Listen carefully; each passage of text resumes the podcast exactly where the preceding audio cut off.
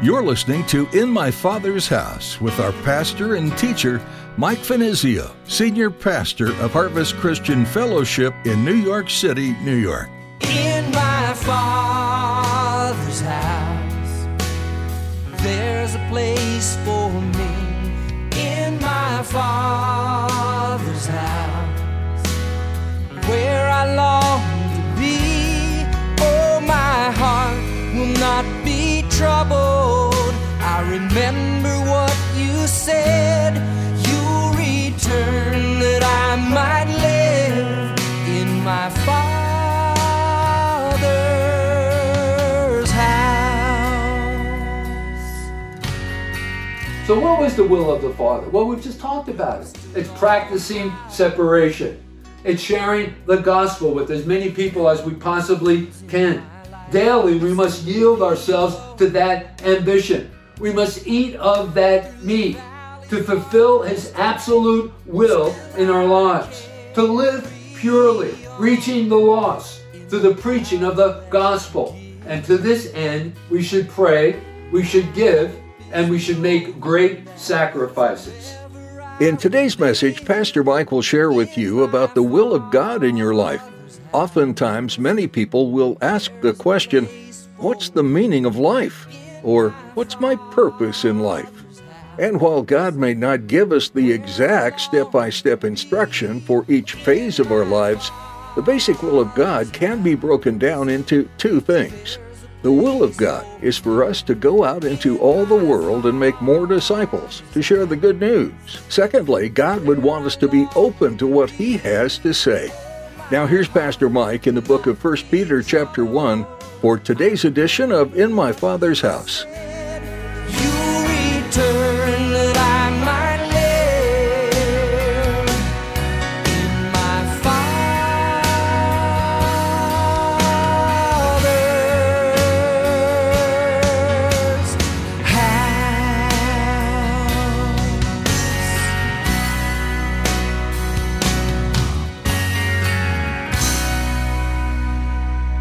The church was being uh, persecuted on many different fronts. We'll talk about that in just a moment. But those persecuted believers who sought refuge not only from the state at that time, uh, which was uh, Rome. Uh, remember, during this particular uh, time, in fact, uh, just to date this, in July of sixty-four uh, A D, this fire broke out in Rome, and three quarters of the of the city actually uh, burned. And Caesar, Nero, who was the emperor at this time, blamed that on uh, Christians. And because of that, they were uh, persecuted. And so uh, Rome, through uh, Nero, was forced to take action against this uh, sect known as uh, Christians. So Nero helped precipitate this persecution. But it didn't only come from Rome, not only from Rome, but also from fanatical Jews and uh, pagans as well.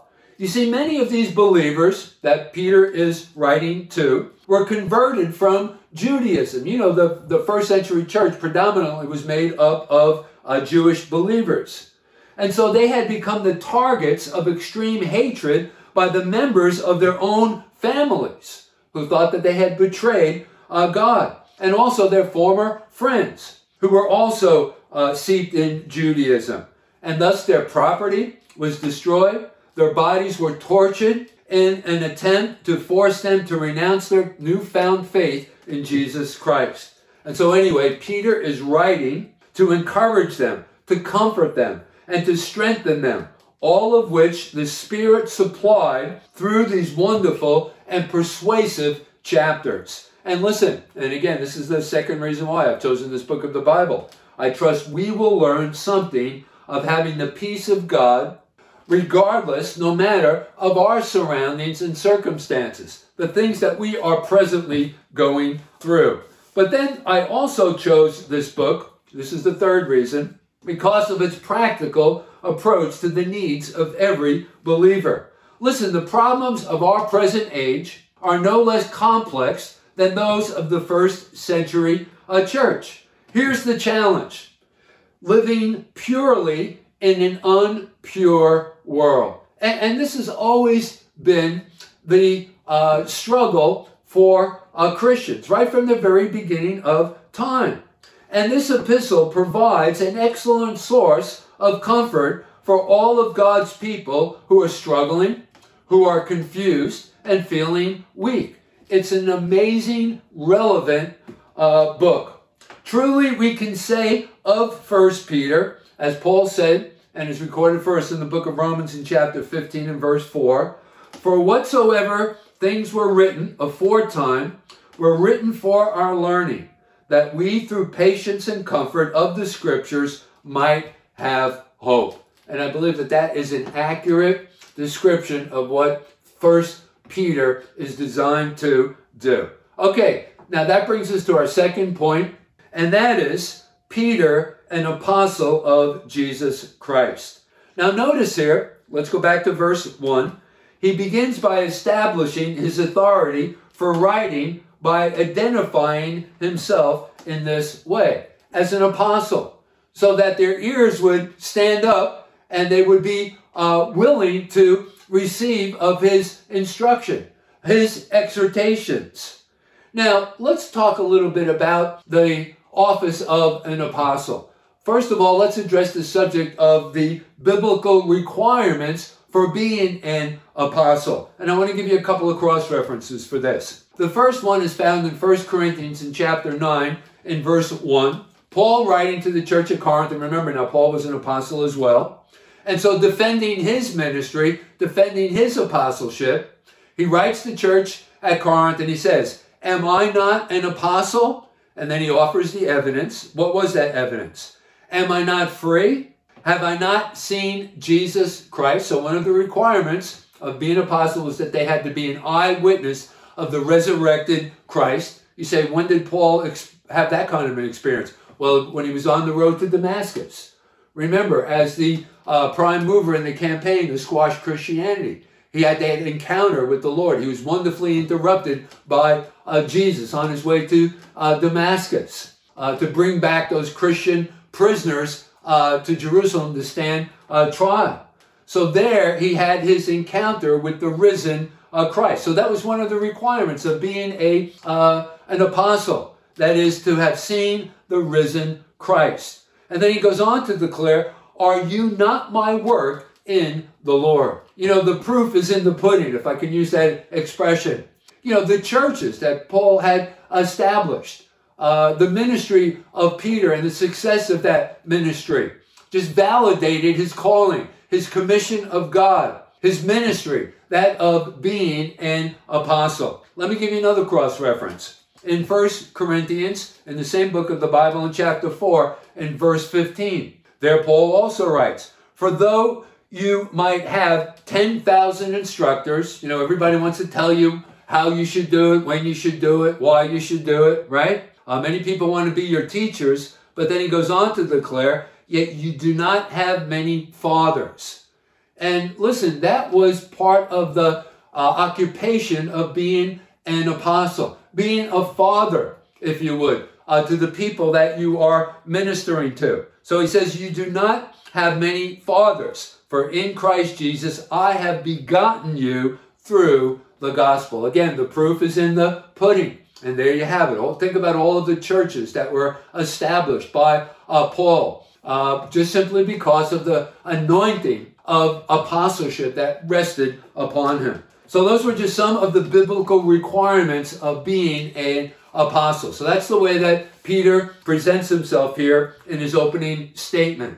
But in a sense, if you think about this, we've all been called as apostles, because the word apostle in the Greek language literally means sent out one.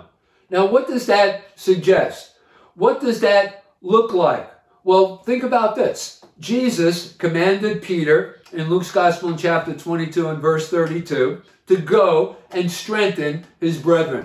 So that's one of the offices of an apostle, to strengthen the brethren. But listen, I mean, isn't that true of all of us as Christians? We are to strengthen one another, to be there for one another, to encourage one another, to instruct one another. Uh, on another occasion, Jesus speaking to Peter, it's recorded for us in John's Gospel in chapter twenty-one, verses fifteen through seventeen. He exhorted uh, Peter to tend to the flock, to feed the sheep, to provide for the sheep. And isn't that the very same calling that each and every one of us has as Christians? To feed one another, to share the gospel with one another. And listen, Peter's life and the writings of this letter is totally given to that ministry. So Peter the apostle. So I think that's the correct way of Peter presenting himself here in his opening uh, statement. Now that brings us to our third point, and that is strangers in a strange land. So if you're taking notes, write that down. Our third point, strangers in a strange land. Now I want you to also notice, go back to verse one, notice the way that he addresses uh, this letter to the pilgrims. It's all according to what translation you're reading out of. To the pilgrims, the New King James, pilgrims, or strangers scattered throughout Pontus, uh, Galatia, Cappadocia, Asia, and Bithynia. So Peter is not writing to one particular church, and that's the reason why this is referred to as one of those general epistles. Uh, in contrast to, let's say, for example, one of the uh, letters that was written by Paul the Apostle to the church at Corinth that we just talked about a, a moment ago, which is known as uh, the book of First Corinthians and Second Corinthians. So this particular epistle was not written to one church, but to Christians all over the world, known as a general uh, epistle. So once again, Peter is not writing to one particular uh, church, but writing to God's own people living at that time in the principal cities of the world. Now that raises the question, how did they get there? Well, many were carried there Uh, through the captivity. Remember, they were taken captivity, they were taken into captivity by the Assyrians. They were dispersed around the world. And over time, they assimilated uh, into their, those cultures, into the, the cities where they had been planted. And they set up their homes and raised their families and, and uh, opened up businesses. So that's how they got to these different locations that are mentioned here that Paul is addressing himself uh, to. So many of them had become Christians through the influences experienced when visiting their national metropolis back in the city of Jerusalem, where by this time Christianity had taken hold there. You say, how did that all happen? Re- remember, we've talked about this many times, it was required under the Old Testament law that every male Jew attend three feasts in a calendar year. Uh, one of those feasts happened to be Pentecost. And so the adult Jewish males, uh, whether they lived in Cappadocia or Bithynia or wherever they lived throughout Asia, they were required by law to go back to the city of Jerusalem to attend these uh, feasts and to offer these various sacrifices and, and such. And while they were there, uh, they were ministered to uh, the gospel of Jesus Christ. And many of them came to the knowledge of Jesus Christ. And then they brought their newfound faith back to them, back to those places that are mentioned here uh, in this first verse of a scripture. So those are the individuals, how Christianity had taken hold in these different locations. But then others, so that's just one way. But then others came to know Christ through Paul the Apostle's ministry. Now remember, uh, Paul really had it going on. Paul was on a tear, and uh, you just couldn't keep Paul down. He would go from one place to the next. He was a man truly on a, a mission. And in the book of Colossians, Paul refers uh, to uh, him preaching the gospel throughout the world, and it's taking a hold. In Colossians chapter one and verses five and six, he says, because of the hope which is laid up for you in heaven, of which you heard before in the word of the truth of the gospel, which has come to you, as it is also in all the world. Take note of that phrase, in all the world. And it is bringing forth fruit, as it is also among you, since the day you heard it and knew the grace of God in truth. So Paul was on a tear, And uh, you just couldn't keep him down. He would go from one city to the next and then on to the next and, and just preach the gospel. And, and uh, the gospel message would bear fruit, and, and uh, people were getting saved. Churches were being established. So that was some of the other ways that the gospel had come to these different locations that Peter is speaking to uh, here uh, in verse uh, one. Folks, these were individuals who were holding on. It was a difficult time for them. Remember, as I mentioned, they were been persecuted. Their Christianity marked them out as perfectly different from those around them. Notice they were living as pilgrims or strangers or foreigners. But how accurate a description of every true believer is, even us today.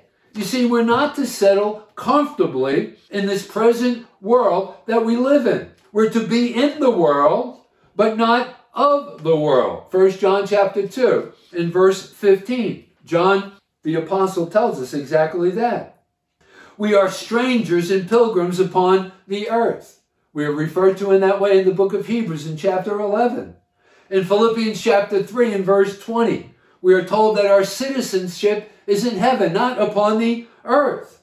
I mean, no follower of Jesus Christ should become entangled with earthly ties, which neither please God nor honor him. We should break with worldliness and discard all that gives no time or thought to our Lord and Savior, Jesus Christ. You know, let me give you a working definition of what worldliness is, just so that you know, so that we're all on the same page. Worldliness is anything which prevents the believer from exalting Jesus Christ. Let me say that again. Worldliness is anything which prevents the believer from exalting Jesus Christ. Let me give you a couple of cross-references to just validate this point.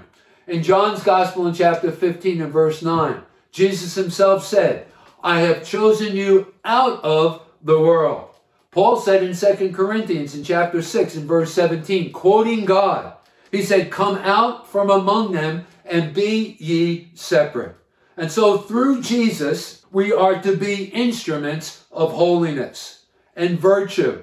We are to be separated for God. So let me ask you a question. Have we spent time cultivating that spirit of separation? You know, how much time is actually spent in that endeavor, in that occupation? And I'm not talking about the kind of separation that says, don't do this, don't do that, you know, with all of its restrictions, but a positive kind of a separation that says, do something for the Lord. Listen, never do what you cannot ask Jesus to bless, and never go into any place or any pursuit in which you cannot ask Jesus to go with you. Listen, Christianity is so radically different from everything else, and it demands separation. Now, to help us to understand all of this, and even serve as an incentive, Jesus referring to this, his commitment to doing the will of God the Father, in John's Gospel, in chapter uh, four, in verses thirty-two and thirty-four, and I'm going to ask you to turn there with me, in John's Gospel, in chapter uh, four, in verses thirty-two and thirty-four, if you just turn there with me for a second, and I just want to read that uh, for you. Jesus said, "My food is to do the will of him who sent me and to finish his work." And then jump ahead. I'm sorry, that was verse thirty-four. Read verse thirty-two, first of all. Jesus says, "I have food to eat of which you do not know." And then in verse thirty-four, he said, "My food is to do the will of him who sent me and to finish his work." Now, here's the problem. Some Christians have never tasted of the sweetness of this meat. Why? Because they are too busy eating of the meat of this world's pleasure, the meat that can never uh, satisfy. So what was the meat of which Jesus ate? Well, go back to verse thirty-four. Doing the will of the Father and finishing his work. So what was the will of the Father? Well, we've just talked about it. It's practicing separation. It's sharing the gospel with as many people as we possibly can. Daily, we must yield ourselves to that ambition. We must eat of that meat to fulfill His absolute will in our lives, to live purely, reaching the lost through the preaching of the gospel. And to this end, we should pray, we should give, and we should make great sacrifices as we faithfully honor Jesus by seeking to win others to Him. And as we do, the world and its allurements will grow strangely dim, and the Lord will become more real to us and occupy the center of our affections. You know, I want to uh, close, and then one final comment, with the story about this young uh, fellow. He was a university student, and I think that this story illust illustrates this truth that I just shared with you uh, quite well. It goes like this. A young university student who had plastered the walls of his room with cutouts of scantily clad movie actresses and pinup girls received as a gift a copy of Holman Hunt's famous picture of Christ knocking at the door, uh, depicting what's recorded for us in chapter three, uh, in chapter three or chapter four in the book of Revelation, where he says, "I stand at the door and knock. If anyone hears my voice and opens the door, I will come in and sup with him." You're familiar with that, right? It was handsomely mounted and framed, and the student felt that out of courtesy to the donor, the picture should be hung. So anyway, nonchalantly, he placed it in the midst of his gaudy collection. But something was wrong. Thus, he removed, he removed a few of the adjacent pinups. The improvement was marked, but still, as he looked from it to the surrounding walls, a subtle sense of unrest prodded him. And then one by one, he removed each risque pinup of his collection until at last only the picture of Christ remained in quiet preeminence. Hey, listen, shouldn't this be the cleansing and transforming effect of Christ in our hearts, in our lives? Listen, He desires that first place in our lives as well. So here's the incentive. As long as we occupy ourselves with the pleasures and the lusts of this world, we shall never know the joy and peace that God intended us to experience. You know, in the one hundred thirty-seventh Psalm in verse four, there a question is asked by the psalmist, "How shall we sing the Lord's song in a foreign land?" So if we follow the world and our fleshly desires, gang, guess what? We shall have no song in our hearts. The joy of fruitfulness and victory come only to those who practice separation and surrender themselves to the Lordship of Jesus Christ. In my Father's house, there's a place for me. In my Father's house, where I long. That's all we have time for on today's edition of In My Father's House. Thanks for joining us. Did you know that you can listen to Pastor Mike's teachings on your favorite podcast app? Just search for In My Father's House with Mike Fenizio. Be sure to subscribe and let us know you're a listener in the comments. We love seeing how God is using His Word in incredibly powerful ways. If you don't yet have a church to call home, we'd love for you to join us for worship this Sunday at Harvest Christian Fellowship. You can find all the information you need at harvest N Y C dot org.